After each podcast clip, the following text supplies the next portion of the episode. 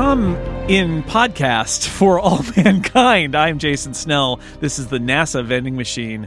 Uh, we're talking about For All Mankind Season 3, Episode 5, Seven Minutes of Terror.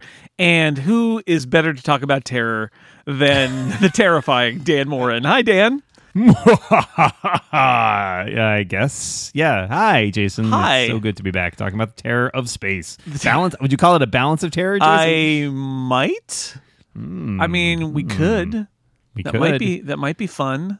There's uh I felt like there was another. I thought there was more Star Trek references this week. I'll have to Yeah. check my notes. I think there is. I also want to point out another fun thing, which is this episode was directed by Andrew Stanton. yes, I noticed that too. He's uh, gotten a bit into this because he did some work on uh, Obi Wan Kenobi too. He did. He wrote. He has some story that and I- written credits for Obi Wan Kenobi, and directed this episode, and I think the next episode. And I think, yeah, I mean, he is uh, for All Mankind. He did uh, an episode of Legion. He's done some TV directing before, but it's like if you don't know Andrew Stanton, uh, Pixar is where he came from, and of course, he also did John Carter, a movie that some people like, uh, but most people did not see.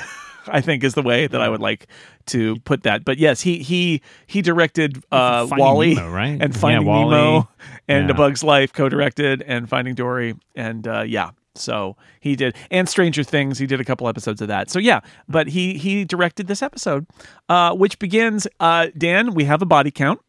Oh yeah, it's not good. Three. dead, three dead. three, two dead astronauts and a dead cosmonaut, and they are given uh, a, a a burial. Let, let's talk about maritime law, Dan. Burial at space. it is it is a burial at in space. They they just uh, wrap up the bodies and pop them out of the hole. Bye. and off and off they go. Um, Russians say some things. Danielle says some things. Yeah, I think I think very well done. Um, also, I think in terms of storytelling strategy, uh, speaking to a novelist here, um, I like. I, I understand because of the relentless pace of the season that they have to do it, but I also like the fact that when we drop back into this episode, everything is stabilized. There's a line of dialogue where they're like, "Oh, it's sure great," because they have to do it, right? Which is, that it's sure great that they were able to remote control, uh, stabilize, you know, the Mars 94 ship, Right. Yeah. um, because uh, otherwise things would be really bad messy. news. Uh, and so we're not in the I guess that's just uh, the, out there. I guess that's just out there. Then there's just Yeah, a well, it's headed toward Russian Mars. It may it may just uh, crash into point. Mars or or whip around and go off in another direction. I don't know, but Goodbye. anyway, it's it's um we don't we don't deal with the immediate aftermath of people getting killed and people you know we we skip forward a little bit to having this service and just enough forward in time that we realize that the U.S. and the Soviets have to work together. Um, and so we get uh, the head of the new head of Roscosmos, Lenara, arrives at Houston because this is going to be how they have to run this sort of joint mission now that they picked up the Soviets. Um, and it is immediately clear that Margot is uh, back on the blackmail train because Choo choo. uh, the, the and pretty bluntly, you know, the Lenara basically says, uh, "You got to give us a bunch of stuff for for our to, for our uh, objectives." And Margot's question is like, "What objectives?" And she's like, "You don't need to know that part," which is like, "Whoa, I, am not so I'm not sinister." discuss this. Yeah, no, I was.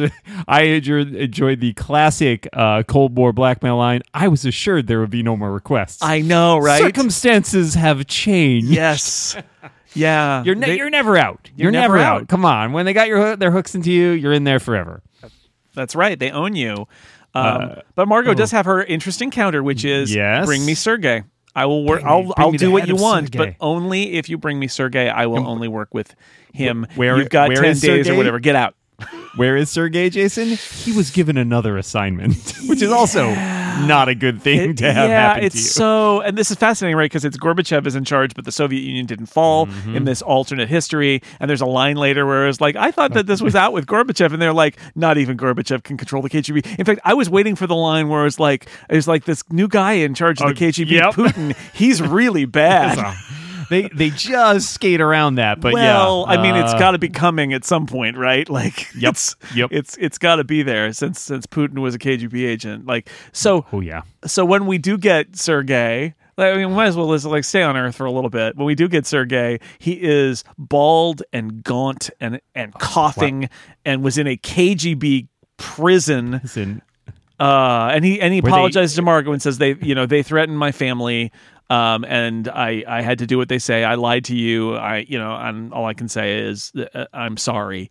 Um, and it's an Great- interesting, tough moment. Yeah. Yeah, there's fantastic work here uh, from the actor. Um, I thought he really sold how bad is like how bad a shape Sergey is in. They do Yeah. a really nice job of making him look, you know, not just physically frail at times, but like psychologically really, you know, shattered. Basically, he he se- essentially says they tortured him. Right? They don't do it outwardly. They don't do it in ways that leave marks, but they like they tortured him with like his his lungs basically and man it is it is a yeah he looks rough he looks rough so Yeah, yeah, and he hangs around the rest of the episode, and it's definitely like he's the pet of the head of Roscosmos, and he's really just there because that his was former protege too Yeah. right which is oh god it's so yeah It's- you, you can't can't fight the the, the party it's brutal. And of course, they're echoing, and I, I know I mentioned this a couple weeks ago, but they're echoing what happened to Korolev because Korolev was put in the gulag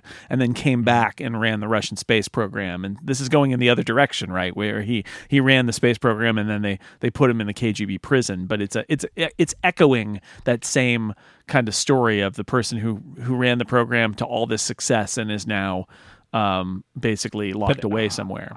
I want to add that it, it culminates in I think what is one of my favorite moments of this. I mean, we talked a lot about Margot in the last few weeks, and this is Margot starting to assert herself a bit more, trying to figure out is there you know probet like is there a way that we can like you know get out of this essentially.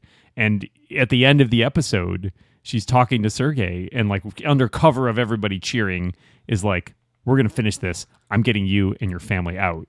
Which I thought was a great moment because it does show that she still does have a Yes. moral compass. She knows, and I like. I was kind of cheering for her in that moment because of the fact that I was like, she's doing the right thing, right? She's finally turning the corner and realizing, all right, this has gone too far, and I and I need to not only get myself out, right, because I'm in danger, but like I actually care enough about this person, right? And Margot, as we've discussed, a person who is not great with other people, Right. but clearly has strong enough feelings for Sergey, even though she is mad at him for doing all this and getting her involved. She still is like, I'm going to get you out. And I, I really, I felt good about that part. I don't know how you felt with your, your previous week's consternation my, over my, my anti Margot. Uh, yeah, I I, Agenda. appreci- I appreciate it. Um, I, I you can get an anti Margot agenda out of the NASA vending machine.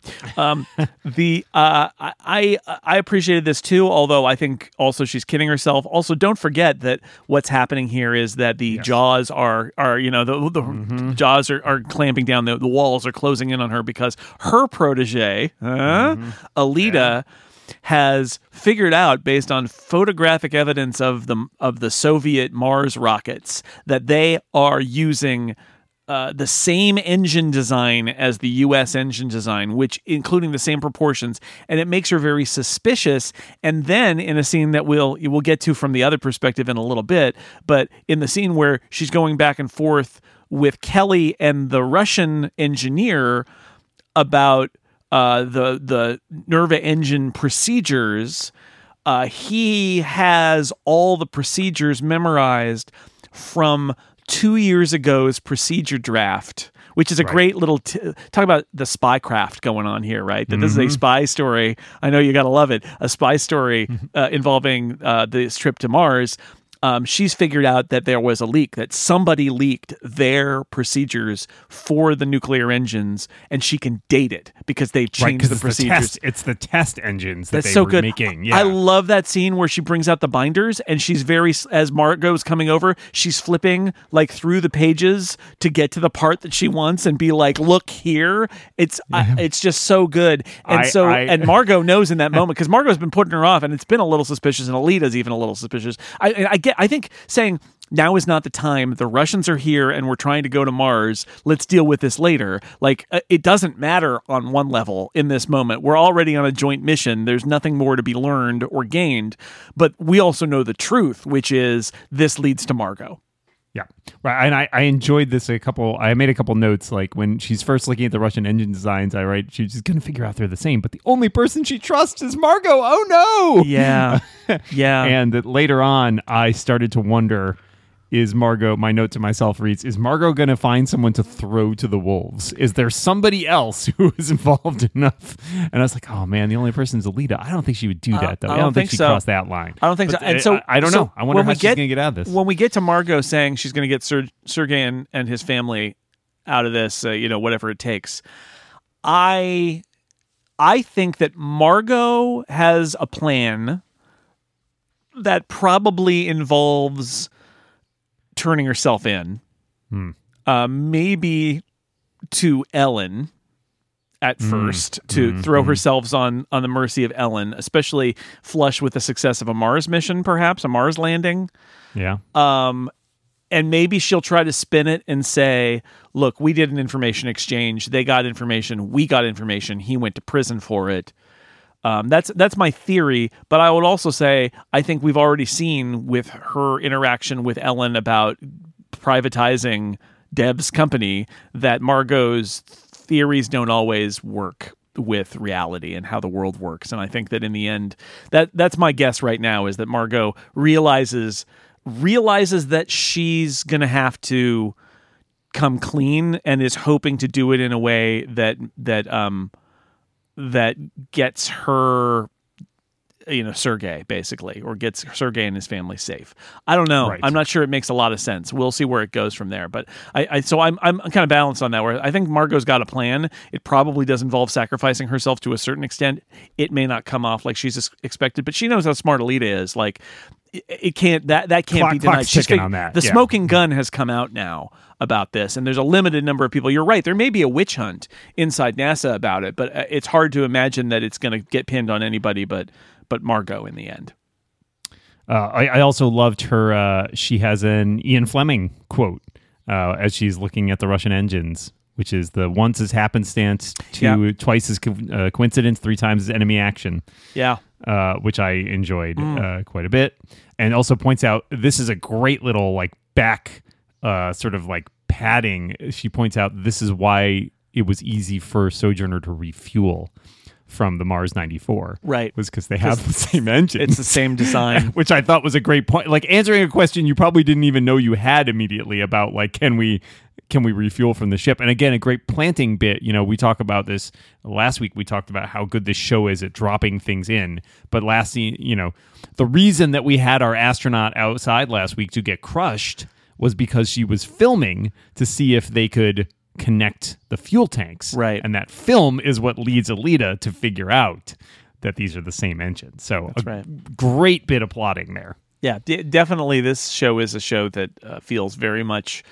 Uh, every little bit of it has been planned to the letter in advance. All it's a little machine that works together, and we saw this last season, right, where the whole thing was constructed to get us to that last moment in that last episode, and and it, with style, where it, it doesn't always come off.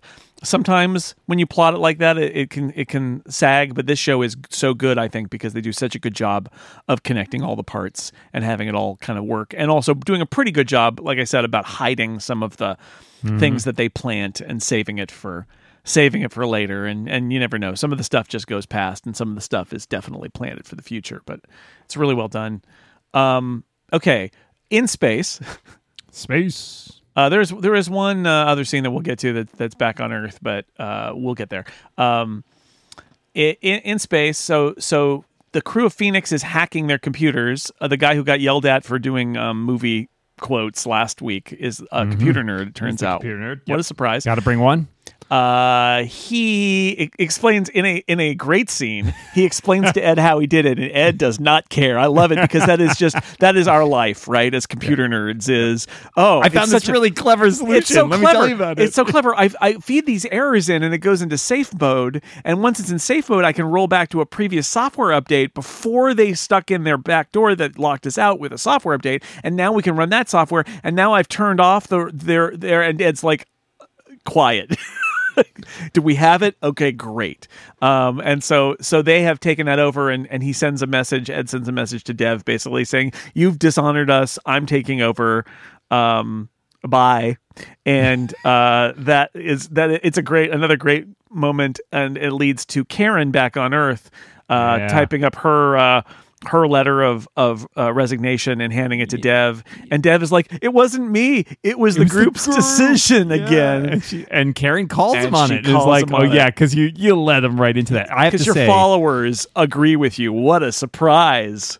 yeah, Uh, Karen, uh, a character who I think they struggled with in season two. Yeah.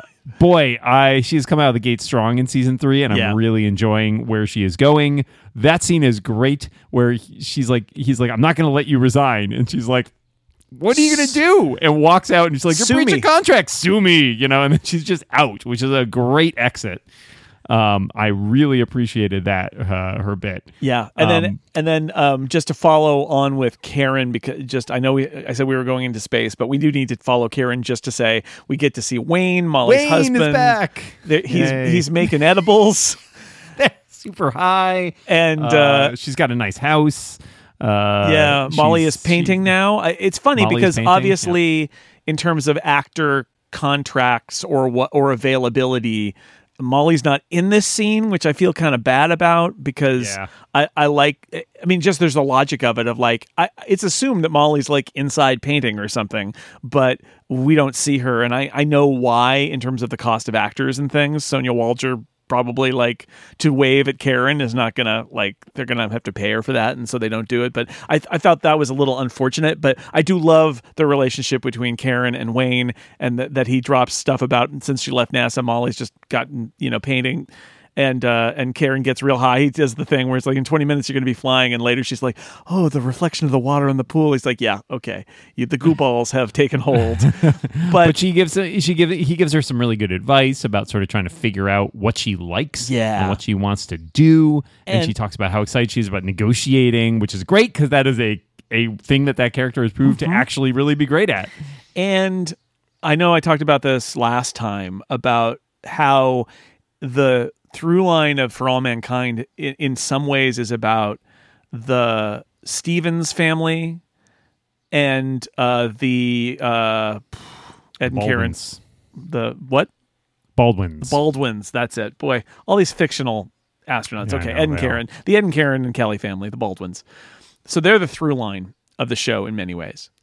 Um, and we get a really nice moment here where Karen basically says she goes back over the past and she's like, you know, when I think about like when when uh, Tracy was an astronaut candidate, and you know, all from season one of like where are these women going to go and come out from the the shadows of their astronaut husbands. And Tracy had her path, and Karen took a different path. And then, and she says it took losing Shane for me to change my life and to kind of take hold of my life. And on one level, she's just recapping what happened in season one. But I really liked it because I thought that it was a good um, exploration of sort of like what Karen's path has been and what is in Karen's head, and also just the themes of the show. So I know it's a little, Right. it was a little on the nose, and yet I think in that scene where she's being vulnerable and she's confused and she's getting high and she's talking to her, her like her guy who she can talk to about stuff that she can't talk to anyone else about, Wayne. Uh, I thought it was a nice moment, and I will. Yeah. I would watch the Karen and Wayne get high show. Yes, sure. Yeah. I would I mean, it's that. it, it dovetails nicely with a scene with Ed that we'll talk about in a little bit. Um, Yes, but I uh, and because the the sort of the Shane connection is definitely in there. It's sort of the first time I think that we've really had that resurface. Mm-hmm. We also learn, I think this is kind of key, that uh, Wayne knows about her affair with Danny ah, because he mentions like they were talking about movies, see, uh, and and she says. You don't say the graduate, basically. yeah. Which, well, she he- can tell him anything, right? Like he he is Right, her exactly. confessor and her therapist, essentially. Yep, exactly. Yeah, I no, he he he does a great job here of helping her sort of come to these realiz- realizations about herself. Uh my favorite my favorite line from her in this one, which I will uh, bleep slightly, is "I effing hate space," Yeah, uh, which Yeah. made me laugh a lot because, like, yeah, uh, last time you were up bad. there, you almost died. I can imagine that you don't like it. That's not for you. yeah. It's not Um, not not a good place. Also, I want to say the the way that they uh they dress and uh, style Wayne is great because remember he was sort of a uh hippie type in the 70s, right? Right, When right. Molly was the t- Molly's the test pilot and then you meet Wayne and you're like, "Whoa." What? Like, like again, woman woman test pilot and they're like, "Well, that's interesting." And all of these other women that we know are are the wives of astronauts and we meet Molly's husband and he's just this hippie stoner hippie dude and it's hilarious and and they have a great relationship and it's one of my favorite things in this whole show is is Molly and Wayne and Karen and and and all of those interactions that they all have but here he is styled as that guy in the 90s right? And so he's not he's not gone for the total like aging hippie thing. I get the sense it's just implied but i was thinking about it that molly had a respectable job and stuff and Right. and he got he got older and so he became a little more like he he left the like super hippie trappings behind a little bit. I just I thought it was an interesting choice that they how do we dress this guy and what does he look like in the 90s? And I think he looks like a guy who was a hippie and it's now the 90s and so he's not anymore. that right, makes any right, sense. right. And although you know that past is still there, right? Like- Yeah, exactly. Well, I mean, I know. Uh, look, um, born in 1970, I had a lot of friends' parents who were hippies, and you could see the progression. It's like there were the hippies who stayed hippies, and they're eternal hippies. They're the hippies who got corporate in the 80s, and they became corporate 80s type people because they were going to make a career for themselves. And I think in the 90s, what you ended up with was that a little more relaxed time than the 80s, and and you mm-hmm, ended mm-hmm. up with the sort of like you know a little frizzy hair and a little and flannel, but like Flannel, a little yep, more comfy but um but not going back to you know they were not the eternal hippies. There were also those people and, and wayne is not that. I think he he uh he's moved on a little bit. I don't know it's a little thing but i'm sure that somebody had a conversation about like what does wayne look like in the 90s and i think they Yeah. did a good job of saying time has moved on and he has moved on. He's a reasonable guy. He's not a space case. He is a former hippie and he's still he's making his own marijuana edibles uh but uh, he's also you know not he's Wayne. He's he's he, his his his wife ran the astronaut office in Houston for a while. He has to be kind of respectable. Right, exactly. And uh, we also get Karen uh, is sending super stoned messages to Ed. Too, Oh, which, yeah, which we'll see the other side of that, but it's We'll- like we'll see the other it's, side of that. Uh, fun. It's funny. It's delightful. It's like. Karen, Karen. Yes, for all of I think, and again, I part of it is she was making bad decisions, but part of it it was just like I, I felt like Karen was too smart for that, and I have frustrations about how Karen went in season two. I'll, I'll put it Yes, I agree. Right? I agree. There was some stuff that felt very ginned up to create drama, to create drama, and but that to the- drama is still playing out. Yes, but to their credit, to their credit, the other side of that is I think season three has done a good job of Yes. showing Karen as a three dimensional person who is dealing with the fallout from everything that's happened in the two previous seasons, even the stuff that we didn't like and we thought was maybe like didn't seem like her behavior was rational at the time. And you could you could argue that that was the point was that she was not behaving rationally. But whatever it is, in season three, I think you see how how brilliant and talented and damaged she is, which makes sense because she's lived through a lot. Yeah, I agree. They've done a, a, very nice job of sort of recalibrating yeah. her in this season, and, and I, I want to see her I'm, now instead of dreading yes, her scenes. Exactly. I want to see what I. Oh yeah. Well, do you want to talk? We want to switch gears and talk about someone whose scenes we dread. Oh, oh, Danny, Danny, Danny, Danny, Danny, Danny. Danny, Danny. Well, let, let, me walk through what happens up in up in space. Maybe we'll just uh, kind of go back to space again.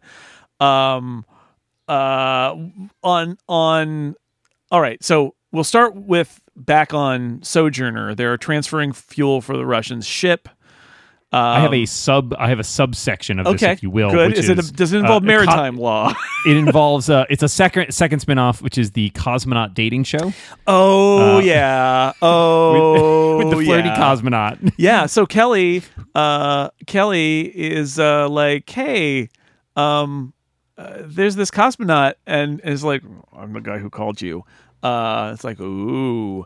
Uh, there's a connection that is I knew you made. could be trusted. I knew you could be trusted. Yeah. So he helps her take off her her unzip her suit when she's coming back or- in. Yeah, and- exactly right. And there's like a little moment of like, hmm, something is love in the Yeah, air. some- something. Yes, love is in the air. Just stay tuned. And the Uh, air is overpressurized, so you got to worry. About that's right. And there's a dust storm.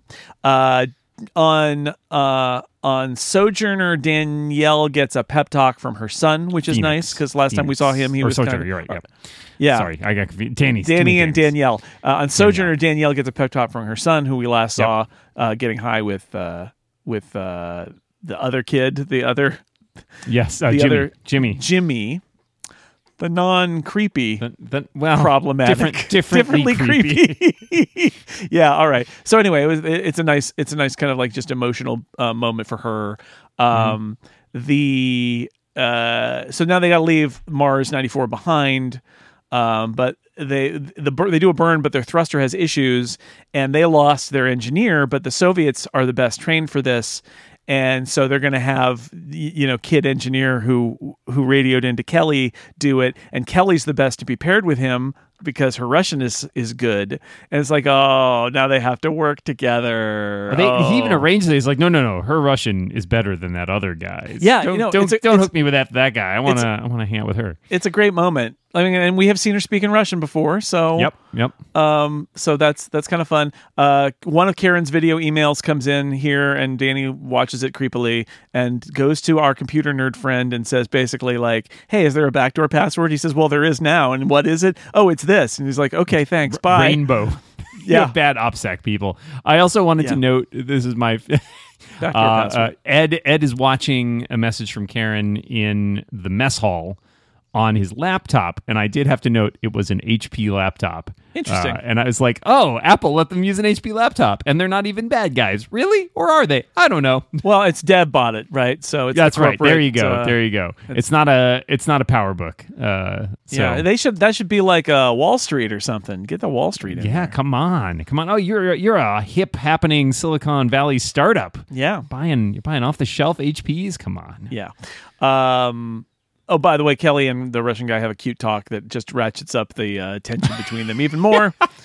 Uh, The, the cosmonaut likes NWA, which I enjoyed. yes. Uh, Quote, quoting NWA in Russian accent is hilarious. that's how we learned his English. Mm-hmm. Uh, and then suggests that she should go to Vietnam and see how things are like in a in a really great in a Marxist society where Yep. there are no poor people.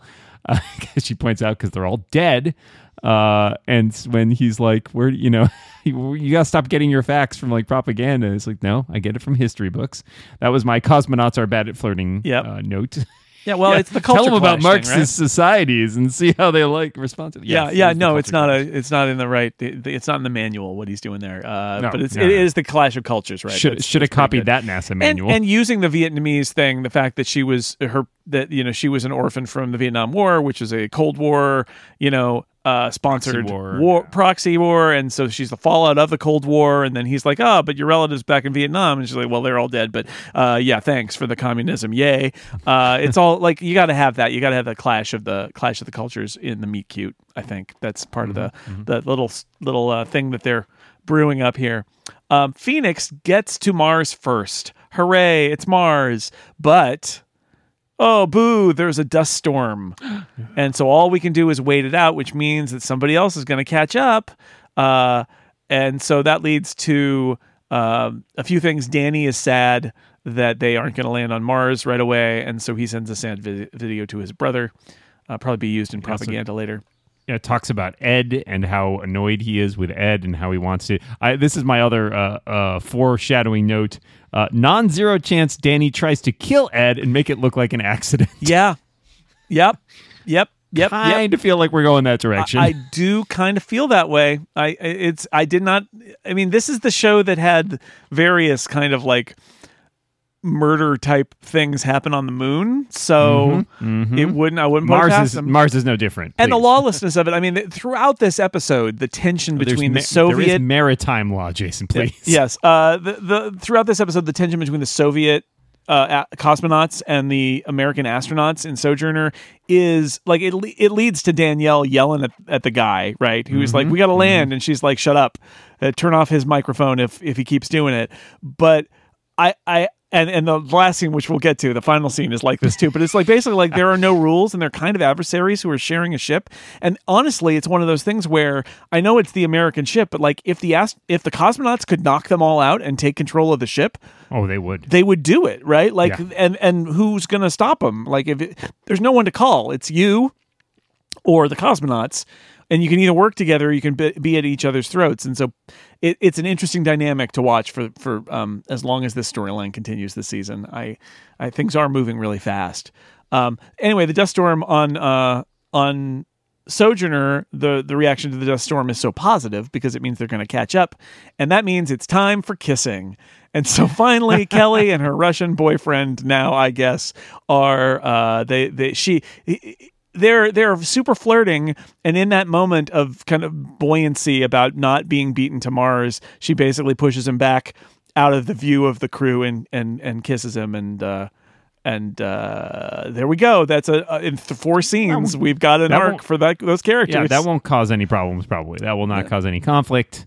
I'm sure everything will just be very smooth. or it'll be the solution. I mean, I, I keep Right. thinking that Danielle's in charge of this mission that has uh, Russians and Americans on it now, and I, I mean it's bigger than that. But it's like people from the West and people from the Soviets are are on this mission, and uh, what I keep thinking is, in the end, is that where we're going again, which is we're stronger together, right? I think I think that's Right. the theme of the show. I think we've saw, we saw that at the end of season two, and it, and it's going to be Danielle who was on that mission. It's going to be the defector. It's going to be this kid who is who is uh, kissing Kelly. Like there's going to be a lot of that kind of we need to work together eventually. Right. p- perhaps And there's challenges, right? Because like presumably, you know, they're gonna.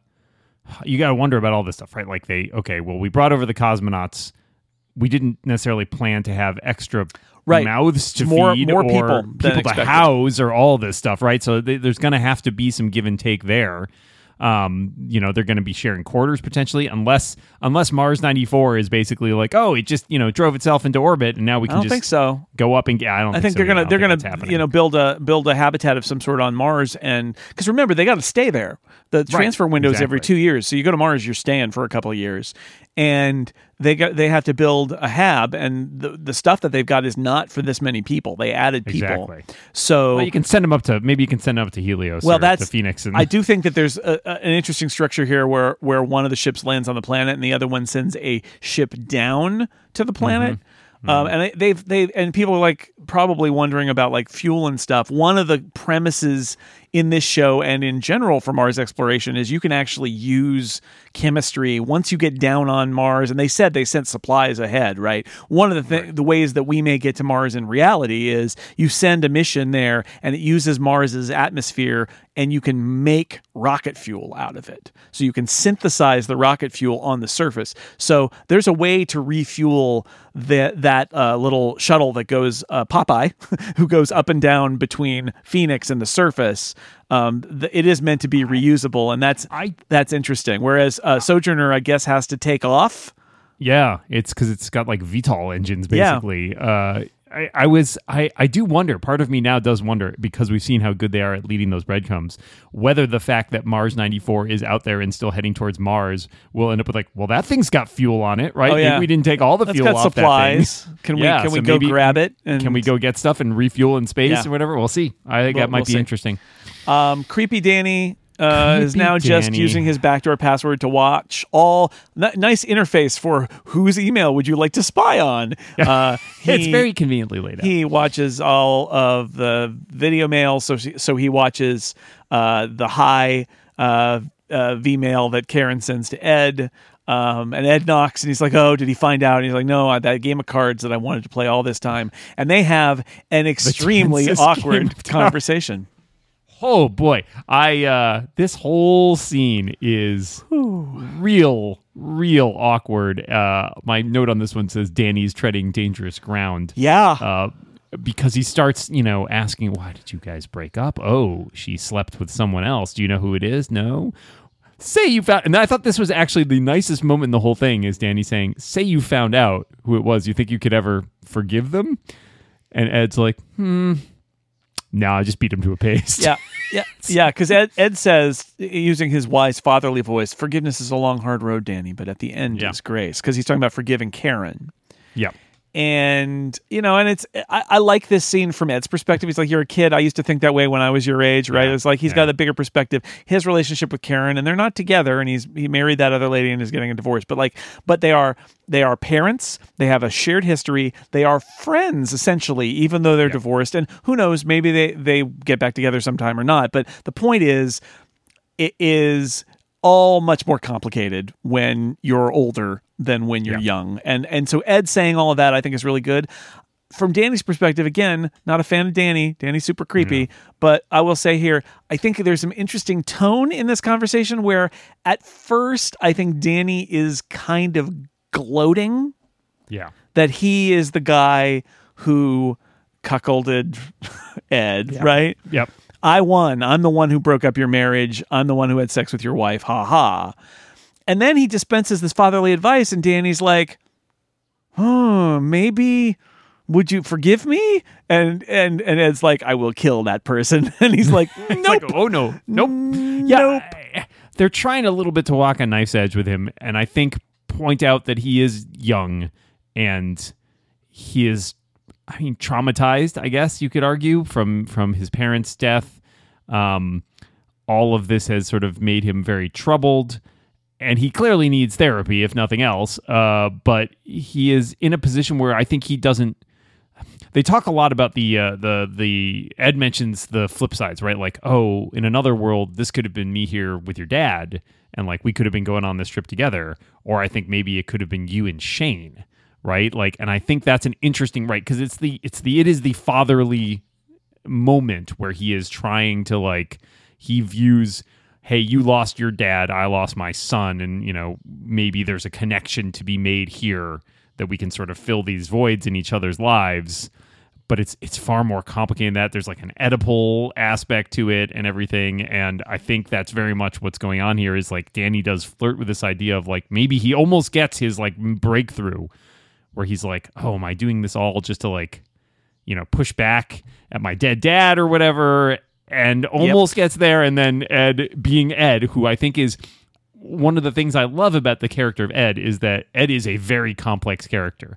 You can at times boil him down into like, He's a test pilot who just likes to push the envelope and always wants to do the kind of the reckless thing. But as we see in this episode, he has a couple different sides. Right, he has matured, he has gotten older, and he does take a more serious view of some things in his life, like we saw when he was very accepting of Kelly joining Sojourner instead of coming with him.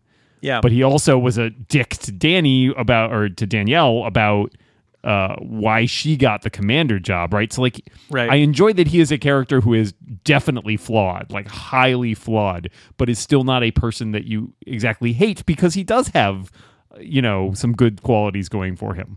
Yeah, for sure. For sure. It's um I I mean, there's going to be more with Danny and I guess we're going to have a lot of time to think about what's going on with this character. He's this year's Karen, he really is. And again, you can argue like you don't have to like what he's doing, but it's being done for a reason or you could say it's a bad reason and that's just going to be a debate that we can have about it. I will say I think for me I feel like maybe there was a way to make Danny struggle without him being such a super creep. Like Yeah. I I Laid on a bit thick. I I think there was a, perhaps a more subtle approach where Danny is like super awkward around Karen and and uh you know without him parked across the road watching her where he is curious with Ed like in this scene without him watching all of the video mails, right? Like I feel like there's maybe a way to say this kid is messed up for a few reasons. His parents being dead is one of the reasons. His his childhood friend dying is one of the reasons. His bad decision or the decision made by a, a much older woman to sleep with him instead of turning him down and leading him to be kind of like psychologically messed up from that right? Like like because she's the she's you know she could have been more responsible. She's the older person in that relationship and she she chose not to. A lot of reasons for him to be screwed up but I don't feel a lot of complexity from Danny. That's the problem. No, I don't think I they've agree. earned it. Yeah. And I wish they had because I think there's more I think it would be more tragic if he did terrible things because he was confused and messed up, and instead it feels more like they're just setting up reasons for why he does t- in the future episodes. Uh, presumably, we haven't seen them terrible things because he's just such. It's too far for me. Dan- Danny's Yeah, just gone too far. it, it is it is i agree with you this season's karen is a good way of putting it. Like it just feels like they they really punch the same note a bunch of times. Yeah. and there's not enough complexity in there. I think you're you're totally right. There's a lot of great stuff they could have done with his complexities of all those things that have really derailed his life. And instead we just get him being so creepy, And- right? Like uh, even the bits with like his wife, and he, he has a wife and a kid. And I, I liked there was a moment this week where he tells Jimmy to like sneak his his kid a piece of chocolate, or you know when the mom's not looking or something. And it's Right. like, oh, God, you almost like- have you and- almost have moments. Honestly, the scene where he picks up the girl at the bar and takes her to the pool. That's like a guy having a having a crisis, uh, right? Like Yes, he's doing he's sure. act, he's doing things that we understand and are bad, and we understand he's fundamentally unhappy, and he's doing what society thinks he should be doing, but he doesn't have those feelings. Like all of that is all good too. I just think it's that rip, ripping a page from the creepy stalker playbook, where it's like we'll show him in the car outside her house. We'll we'll watch. He he obsessively watches her videos, and it's like, hmm, you didn't have to go. I feel like you didn't have to go that far. That said. That said, in reality, an astronaut put on diapers and drove from Houston to Florida in order to confront somebody because of a crazy relationship drama, right? so, like, you can be a really together astronaut and also super messed up in terms of the way you have relationships and obsessions with other people. Uh, apologies if I got some part of that story wrong. I believe that's the story. As an astronaut put on a diaper and drove somewhere because of a relationship problem. Uh, I'm saying people can be messed up. I just, as drama, I wish it was more nuanced than they've Yes. made Danny, where he feels a little cliched in his Yep. stalkeriness. Yeah, I I agree. It is it is a bit much in a show that is otherwise heightened but not lopsided. Yeah. I think in the way it does. Yeah. things. And again, my, my fear is that because they have they want Danny to make some particularly extreme behavioral decisions later on in this season, which again, we don't know. We watch these in advance of you, but we we we have not seen any episodes beyond this one. So I'm not spoiling anything. Just I got an inkling that they Yeah. that they are expecting Danny to make some bad decisions that they feel they needed to set up with extreme behavior earlier on. Yep. And and I think so that was that true like with not not like where did that come from? and true with Karen last season too. I think that's the downside of planning out a whole season is occasionally you'll get the end result you need by making characters do things that are perhaps a little outlandish to get them where they need to go. And I, I just I wish that the, this this portrayal of Danny was a little less uh, extreme with his conflict. Not that it's not not that it's not good to have a messed up person in this role. It's just it's uh, a little bit much sometimes. Yep. Like when he's watching the videos. Like, come on, Yeah. man. Um, okay, Sojourner reaches Mars too. Hooray! Because the dust storm that means they got a chance now. Um, there's a line of dialogue that explains the title of this episode. Mars entering Mars' atmosphere is much more dangerous than the moon. We call it seven minutes of terror. That's a real thing. yeah, I remember that from when they landed the last rover. Yeah, all, they they have the seven minutes of terror when they re-enter. The reason, for those who care, is that Mars has an atmosphere, so you do have to re-enter, and it does build up heat, but it's a thinner atmosphere, and so there is a real delicate balance of re-entering and still slowing down to land.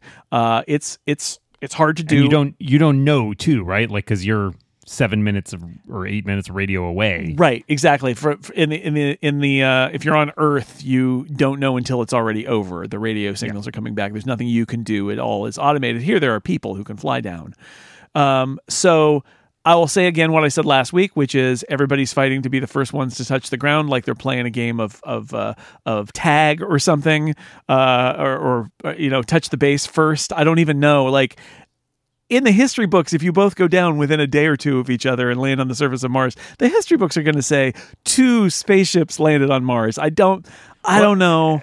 There's also a weird thing where there's like money at stake. Like, yes, there's, this prize that that and people uh, get. Although Yeah. it's kind of ridiculous because like Dev is already a billionaire, so he doesn't need the money. And as who pointed it out, Danny Danielle or someone La- like, last week, well, like NASA will just take the money. And we're not going to get any money. No, we're we're, not gonna see government employees. Yeah, exactly. So Yeah. that's kind of moot, really. Yeah, so I, I think that I think it's a little bit silly. Like we're risking our lives to be the first ones down. But then I get it. Like you, like Neil Armstrong or Christopher Yeah. Columbus or something like like it is the or or Magellan, right? It's this. It's this like my name could go down in history, so I want to do it.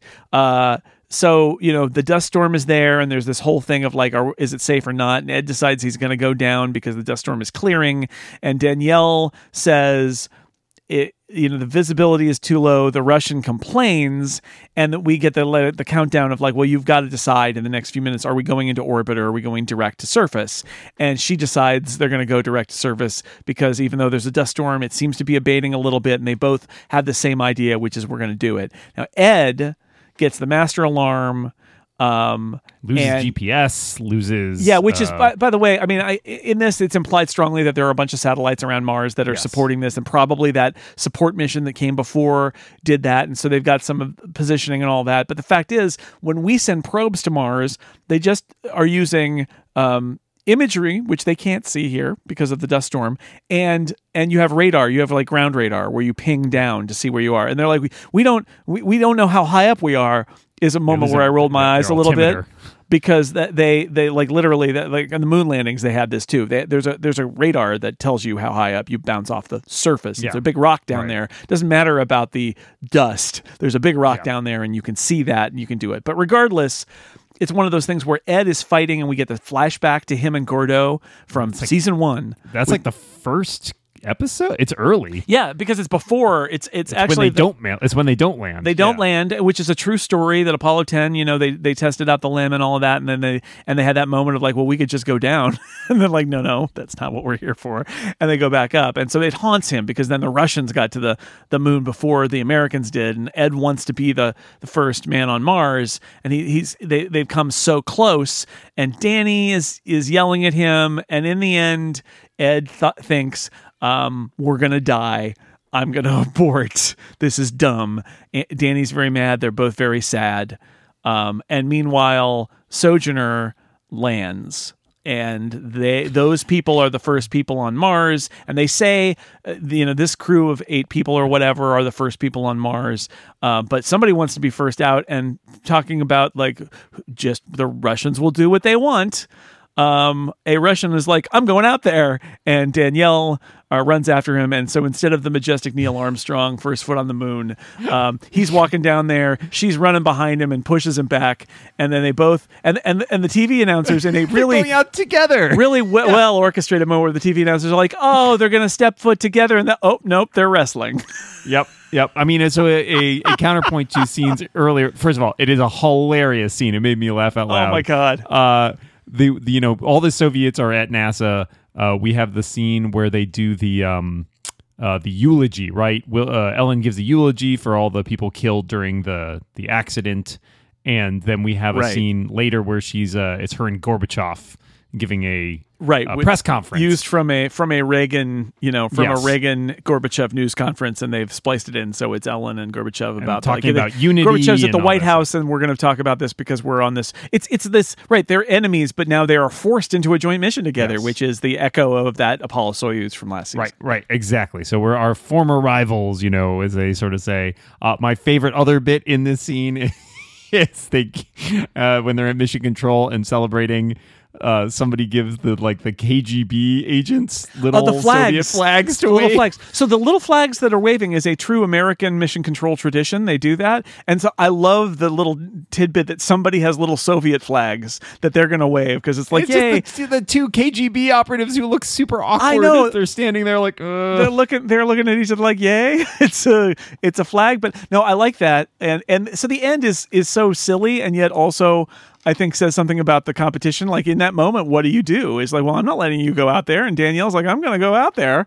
And then they they, they kind of they and they could have made it again themes themes. They could have made it two step together. And instead they kind of fight each other and and they, they're going to need to work together folks. But in this moment they kind of flop and they kind of ruin the moment. So now it's going to be remembered but not for what either of them wanted to be remembered for. They're the first Yep. people to fall and flop around on mars um, fair enough. But it's a good moment also because it does undercut like brilliantly i would say the applause and the waving of the flags and like Yes. everybody like this Yeah. is a moment for humanity and we know this is the end of episode five it's literally halfway through this season this is not the end of for all mankind story so while the world of this of for all mankind and the the people on it, this is like the crescendo for them of it. It's like we did it. We got our people on Mars.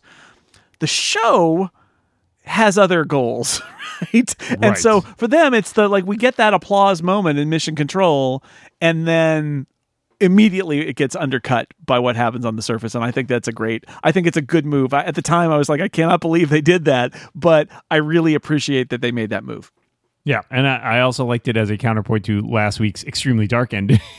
Yeah. was yeah we gone from we gone from a show which was like space is terrifying but Mars is hilarious you know Yeah, yeah, that's right. If you can survive getting crushed by spaceships, you too can wrestle with a Russian Tum- cosmonaut down a on, ramp the, onto on the Mars. surface of Mars. Yeah, all they needed to, all they needed to do Jason was haul out the vending machine at the end there I- and right, set it up. would have been complete that that's the, the surely there'll be a vending machine in the space hab they're going to build, right? Like or the Mars hab they're going to build. It's uh, got to be capitalism Then we'll have a discussion about capitalism for oh in, in Russia the, the candy would be free in Russian in Russia machine vends you. um, yeah. So it is. I, I know I talked. Uh, I think last time about the uh, the pace of this season, and I just want to point out that we have the three episodes that are let's uh, let's plan to go to Mars, and there's the two episodes that are let's let's be going to Mars, Yep. and we have five episodes left, and they're already on Mars. So we're gonna get presumably let's try to live on Mars or survive on Mars, and then I assume let's go home let's go home. But like this, this show Mars is not. is terrible this Let's show is leave. not afraid of those time jumps. And so I'm not sure if next time I assume next time they're gonna have to figure out like we're gonna we're gonna set up where we're gonna stay and then there will presumably be um, some various eh, you know disasters and dramas and things that happen. Uh, but I love that they've given themselves all this time. And I think that that is the show saying, no, every 10 episodes is going to be this story of a decade. And so the whole Mars story has to fit in 10 episodes. And that means snappy plot. Just keeping going, and I love it. I love it. That that, that agreed. you know we're episode five, and like we're there because, as I said before, there was a show where the whole thing about being the first, the first, I think that was the name of it, the first, the first people on Mars, and the end of season one, the only season that was made, is them taking off. So bring on for all mankind, just more plot. Let's keep going. I, I'm I'm loving it. Yeah, I agree. I like it. I'm enjoying the the pacing is it's very different from a lot of other shows. The episodes are in some ways more self-contained, basically. Yeah. uh, which I like. I think it, it uh, even though it's telling an overall story, they are very careful to structure the episodes as these self-contained stories within themselves, and I think that's very smart and very hard to do. All right. Well, that ends this installment of the uh, NASA vending machine. I guess we need to reload the vending machine for next week. Reload it. Something right. like that. Anyway, um, we will be back next time with episode six. Uh, it's going fast. I love it. Um, but until then, everybody, um, you know, check for cosmonauts. Don't let them Mm-hmm. run down your ramp, run out your door when you're not ready for them. And uh, we will see you in a week. Bye, Dan. Bye, Jason. Dos Vidania.